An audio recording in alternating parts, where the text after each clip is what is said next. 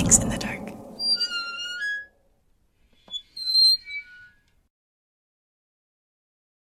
Hey, what's up? It's my Yang from Mix in the Dark. I want to say happy graduation to our college and high school seniors. You should be so proud of yourself. I remember those late night struggles and early morning classes. I was there, but I also want to let you know that your journey is only beginning. And I hope that you are able to find yourself in that process and also be with people who love and care for you.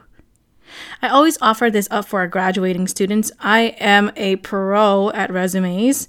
If you need me to look it over, just send it to me. Let me know what you need me to look at, and let me know when you need uh, me to get it to you by. It doesn't bother me, it's just a small gesture, and I like to do it every year around this time. And so just let me know. So, in honor of our graduates, I have some spooky college stories for you. It's been a while since I've told uh, stories about universities anyway, and so I have three stories for you. They're all equally strange and creepy, so please enjoy. Story 1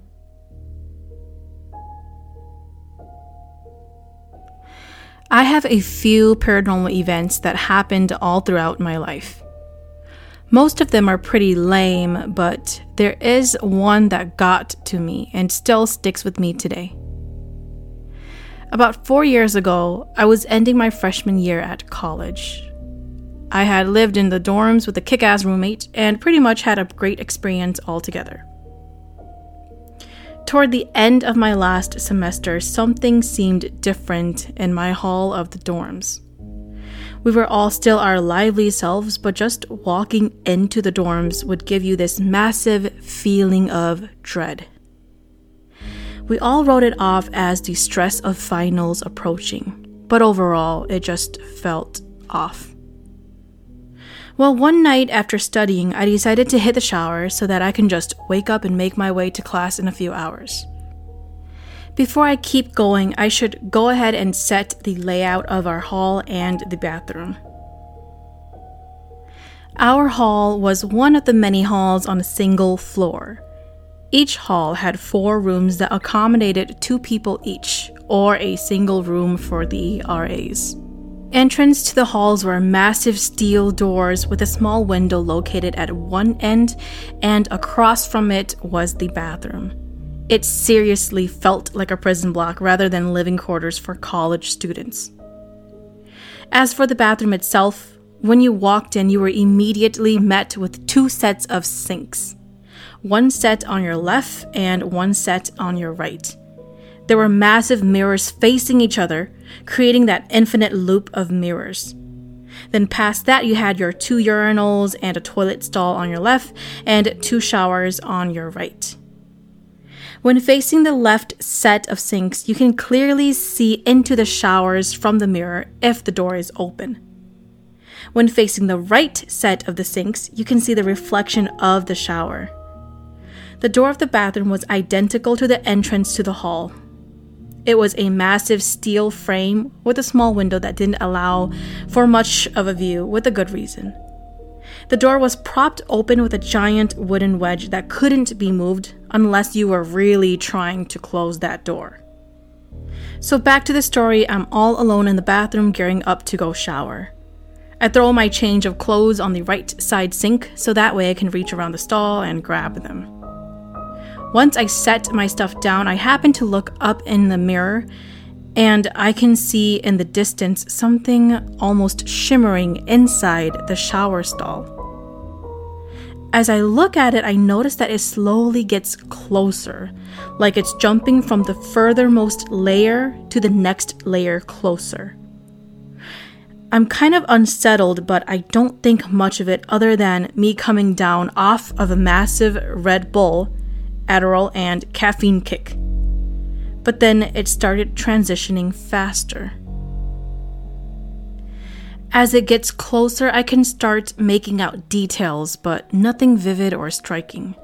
It's just a dark mass that looks like it's covered in hair.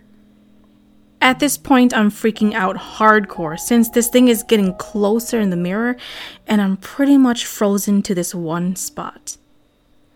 As it gets to the fourth layer, I get the closest look at this thing I'll ever get, and I regret every minute of it. It wasn't hair, but some kind of long, flowing veil. You could see through it partially, but from the torso down, it was just solid black. And the face, I can't describe it. It was clearly human, but at the same time, it was so far removed. There were eyes. They were black, but definitely glowing somehow. I only saw this for maybe a second at the most, but it's burned into my mind forever. Then the lights cut out, and I heard the door slam. It's pitched black in the bathroom, so I can't see this thing anymore. I go to open the door, but it won't budge. And then this intense smell of blood hits me out of nowhere, and that's all I remember. I woke up later in the hospital. From what my RA claims, he was on his way to go use the bathroom sometime after this happened, where he found me in the shower stall with my shirt covered in blood from a massive nosebleed. He tried asking me what happened, and according to him, all I could respond with was, It saw me, and I started freaking out. He ended up calling an ambulance and they got me to the hospital. All the while, I'm apparently freaking out, so they needed to sedate me to get me to calm down. I'm regaining my memories around the time my parents showed up, worried sick, of course. So I asked them what happened, and according to the doctors, they believe I had a seizure.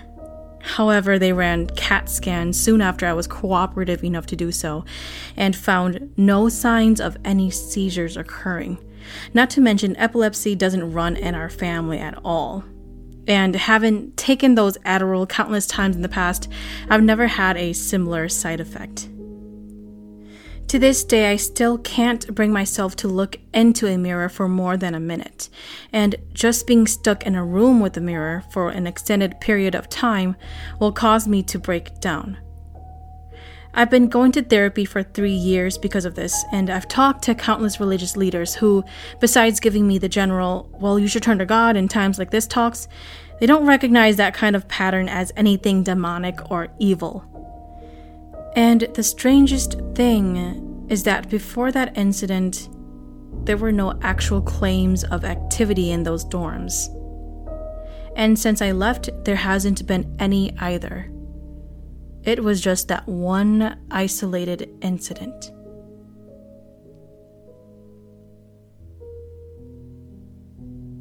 Story 2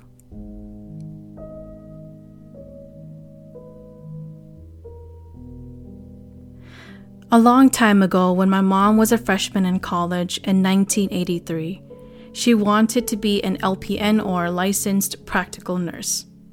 She never finished because she had children year after year, but that wasn't the case. When I was in college, I asked her why she really didn't finish her license. She told me this, as told by my mom. Everyone wants to be a nurse or a doctor, but that's not very easy. The education is very hard, and you have to be very focused. And when you become one, you'll have to see blood every day. You will have to take care of very sick people. Sick in this case meant dying people. But no one tells you about the things you will see in the hospitals. When I was in school, we had to get up early for our clinicals. I was one of the few students that had to be there by 4 in the morning. One morning, I got up really early and went to the hospital. I was very tired, almost half asleep still. The hospital was empty, the parking lot was empty, and I was alone. I got into the elevator to go down to the locker room which was in the basement of the hospital. I never liked going down there because it was always so quiet and you could hear every little echo of anything that moved. When I got to the basement, I was putting my stuff away in my locker. I thought I heard voices. I put on my lab coat and then I heard little children's laughter as though they were right behind me. I wanted to yell out, hey, but I knew no one else was there. The elevator door swung open and another nurse walked in. She saw me and greeted me. She quickly grabbed her lab coat and we both went into the elevator together. I told her that I was still very tired and I was rubbing my eyes when I saw a little girl with long blonde hair. She was wearing a white dress, standing at the corner of the elevator, smiling at me. I closed my eyes to get her out of my mind. When I opened my eyes, she was gone. As we reached the main floor, the nurse said to me, You can see them too, huh? Well, don't be afraid. The basement used to be the morgue. They come out and play every morning. Just pretend they're not there and you'll be fine. So every morning when I would go to clinicals, I would wait for another person to go with me before I'd go down to the locker room. I would still hear the children and see them every once in a while. I got too scared to become an LPN. And I had too many little ones at home that needed me, so I didn't finish my school.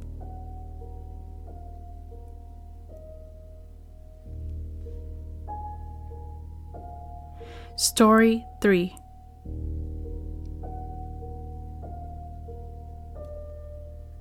College was a great time for me. I made a bunch of friends, I went to a lot of parties, and I somehow graduated on time. My freshman year, I lived in the dorms. The dorm was not co ed, which in a way was better because it could just be a guy's place. Our floor had about 40 guys, and almost all of us hung out.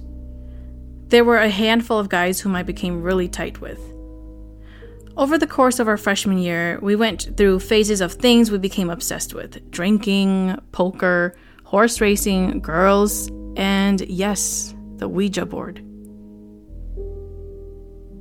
One weekend, we were bored and a girl who hung out on our floor regularly asked if we wanted to play with a Ouija board. I'd never played Ouija before, but some of the other guys had, so we said yes. She went to her dorm about a block away, and 20 minutes later, she came back with a genuine store bought Parker Brothers Ouija board. That first night, I only placed my hand on the planchette once, and nothing really happened. The planchette is a small wooden heart shaped movable piece that we use to communicate with spirits on that Ouija board. Something did hook me, though. For the next several weekends, a few of us played with the Ouija board constantly. For some reason, the board was always most responsive when I was one of the players. I'm not sure why. I know for a fact that I never moved that piece. No matter who else was touching the planchette with me, it seemed most active when I was one of the people asking questions and touching it.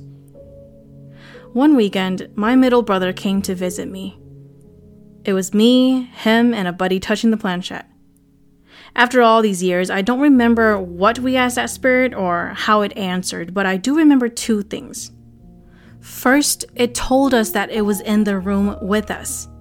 And second, when we asked it to point to where it was, it moved in a figure eight and then it slid off the board. The planchette felt like it levitated off the carpet and then moved towards a dark corner in the room. My brother and our buddy took our hands off quickly. I kept mine on and I eventually pulled back too. The planchette kept moving for several more feet by itself, and then it stopped. The room got cold. Some of the girls in the room got really scared and started crying. We were all so freaked out. Eight of us ended up sleeping together in my tiny dorm room, both the guys and the girls. It was weird though. Even after that night, I was still drawn to that stupid Ouija board. I wanted to play it all the time.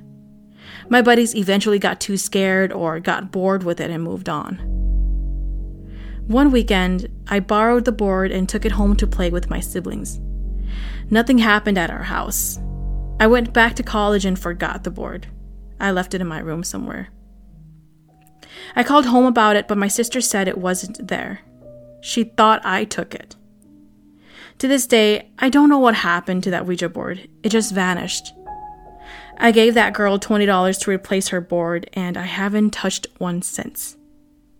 Looking back, I feel blessed. I think God was watching out for me, protecting me from that evil. If you've never played with a Ouija board, don't. It seems harmless. It's a cardboard that you can buy at Kmart for crying out loud. But there's just something about it that just does not feel right. It draws you in somehow, and I believe it can open up certain people to things that are better left alone. Just my two cents. Thank you for listening to Mix in the Dark. I'm your host, Ma Ying. Mix in the Dark podcast is available on Buzzsprout, Spotify, Apple Podcasts, iHeartRadio, Pandora, YouTube, and Facebook. If you have any stories that you would like to share, please send it to mixinthedark at gmail.com.